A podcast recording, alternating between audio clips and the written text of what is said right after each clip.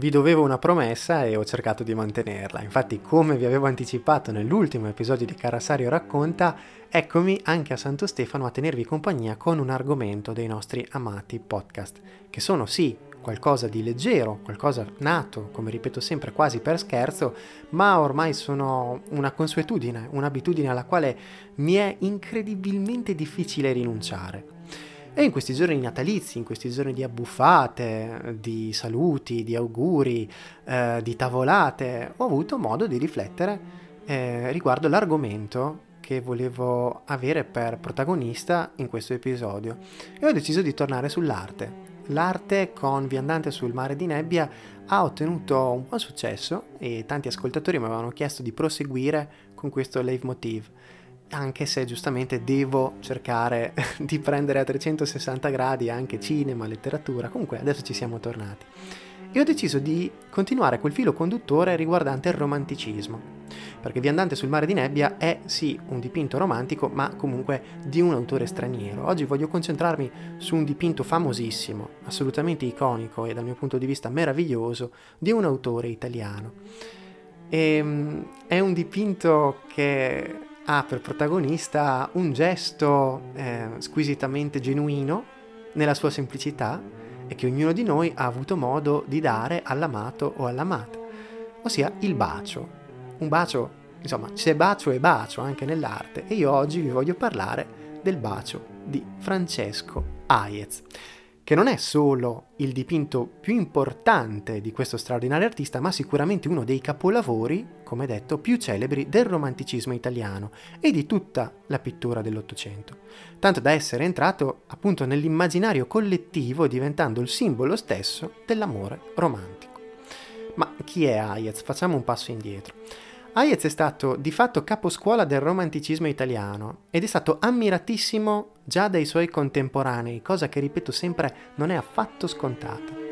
Hayez contribuì con le sue opere, tecnicamente molto accurate, a un rinnovamento dei temi pittorici, sia di ispirazione storica sia di ispirazione letteraria, e alimentò, con gusto teatrale, una nuova attenzione per i dettagli delle ambientazioni, ricostruendo nei particolari gli abiti, gli arredi o anche le architetture dell'epoca relativa al soggetto prescelto. Le appassionate rievocazioni storiche di Hayez furono animate da un intento politico libertario. Infatti l'artista trasse i suoi soggetti dalla storia passata intendendo stimolare le aspirazioni patriottiche degli italiani. Il bacio fu dipinto da Hayez nel 1859 su commissione del conte Alfonso Maria Visconti di Saliceto, che alla propria morte lo regalò alla Pinacoteca dell'Accademia di Brera ed è proprio qui che voi tutti avete la possibilità di tornare ad ammirarlo o di vederlo per la prima volta, sempre Covid permettendo, ahimè, ma ci salteremo fuori pian pianino. Comunque voi annotate, appuntate che ci sono tutte queste meravigliose gite culturali da poter fare. Ehm, il successo dell'opera fu immediato e straordinario e spinse addirittura l'artista a realizzare nel biennio successivo tre ulteriori repliche, che oggi però fanno parte di collezioni private.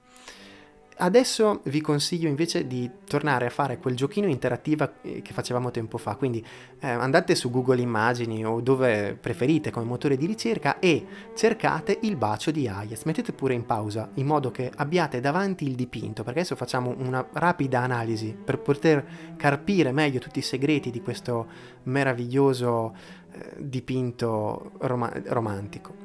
Avete davanti una replica? Benissimo, ottimo, procediamo. Allora, nel capolavoro di Hayez abbiamo un ambiente povero di particolari architettonici, ma che facilmente riusciamo a identificare come medievali.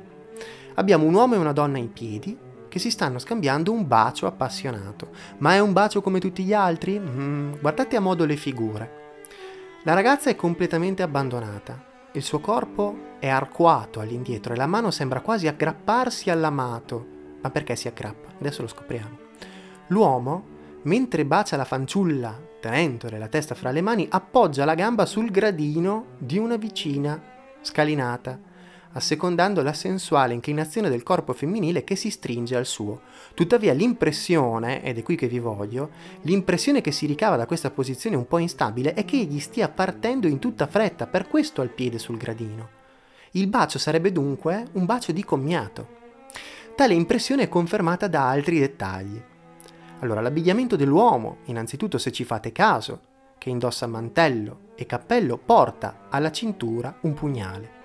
E sullo sfondo a sinistra si, scor- si scorge l'ombra di un'altra figura umana, che tuttavia non è fisicamente compresa nella scena e qui nascono diverse ipotesi, nel senso potrebbe essere una domestica che osserva la scena di nascosto, oppure qualcuno che sta aspettando il ragazzo per accompagnarlo nel suo viaggio, nella sua congiura, nella sua avventura bellica. Insomma, costui è palesemente un patriota o in ogni caso un sovversivo, qualcuno che sta cercando di mm, avviarsi verso la missione che deve svolgere. Si sta accomiatando dalla donna che ama e lo sta facendo in maniera passionale perché sa che potrebbe non rivederla il soggetto di questo capolavoro rimanda a quella sorta di anelito sentimentale che caratterizzava la società del tempo e che aveva trovato la sua espressione migliore nella musica del grande compositore italiano Giuseppe Verdi. E qui capite quanti campi si possono intrecciare fra di loro, una cosa meravigliosa. In ogni caso, la tenerezza di questa scena, perché la scena è palesemente tenera, si coniuga con una dimensione fortemente melodrammatica, perché è comunque un addio. Quindi in questo abbraccio e in questo bacio l'osservatore, voi tutti in questo caso, può presagire il dolore per una partenza imminente e inevitabile. Dopo l'addio struggente, la fanciulla resterà sola, resterà carica di nostalgia, resterà a cullarsi nella sua attesa malinconica, affranta per il timore di non rivedere mai più il suo amato. Quindi di primo acchito noi possiamo avere anche un dipinto che vabbè due si baciano, no no, dietro c'è tutto un significato molto particolare. E qui abbiamo ancora una volta un tema che è squisitamente romantico e appunto implicito nel romanticismo, che è il tema dell'amore contrastato e infelice. E l'ambientazione medievale della scena eh, rende il tutto ancora più credibile, perché nel romanticismo il Medioevo era sempre stato preso come riferimento per questi amori impossibili, infelici, contrastati, a volte non corrisposti o comunque osteggiati. E la, la qualità pittorica del dipinto richiama anche una sorta di virtuosismo di stampo neoclassico. L'abito della donna in particolare ci colpisce per la sua meravigliosa lucentezza il soggetto, il tutto lascia trasparire la possibilità di una seconda interpretazione, come vi dicevo, anche in chiave risorgimentale. Il giovane infatti sembra, come detto, un, un cospiratore, un cospiratore però in fuga. Questa particolare lettura politica trova conferma in alcune scelte cromatiche, e adesso ci facciamo caso. L'artista, infatti, utilizza i colori come una sorta di simbologia. Notate il bianco, delle maniche della donna, o il rosso della calzamaglia dell'uomo, e poi il verde della sua camicia, e infine l'azzurro dell'abito femminile. Cosa richiamano? Richiamano i colori delle bandiere d'Italia e di Francia e fanno riferimento all'alleanza stretta da questi due paesi con gli accordi di Plombières. Bisogna ricordare infatti che il dipinto fu presentato all'esposizione di Brera nel 1859, a soli tre mesi dall'ingresso di Vittorio Emanuele II e Napoleone III a Milano. Quindi tutta una simbologia, tutto un motivo dietro a quello che all'apparenza è semplicemente un genuino e semplice bacio. E adesso vi voglio eh, salutare con un'ulteriore curiosità.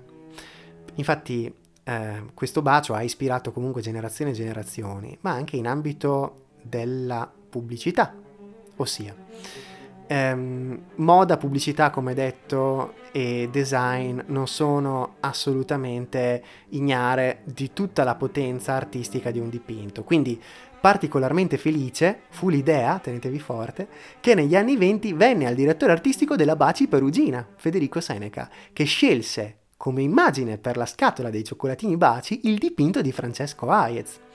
Però il bacio che vedete a fianco ehm, della scritta Baci Perugina è un bacio spoglio dei contenuti simbolici e politici per adattarlo al contesto commerciale no, del prodotto. Infatti è che noi non ci facciamo mai caso, perché quando prendiamo in mano la scatola dei Baci Perugina noi siamo già intenti a divorarli e c'è una cromatura che comunque non ti fa vedere bene a modo le figure. Se voi ci fate caso, ci sono due innamorati che si abbracciano e si baciano e hanno eh, una tonalità sul blu più scuro rispetto allo sfondo.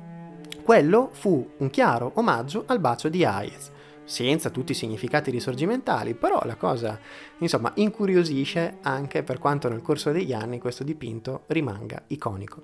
Io adesso ho parlato fin troppo, spero che sia stato di vostro gradimento questo ennesimo tuffo nell'arte europea e italiana in particolare. Vi invito quanto prima, quando sarà possibile, ad andare a fare una capatina a Milano per vedere questo meraviglioso dipinto e io vi saluto e sono sicuro che torneremo a sentirci anche la settimana prossima perché tanto i nostri podcast in vacanza non ci vanno mai. Ciao ragazzi, a presto e grazie ancora tantissimo per essere stati in mia compagnia.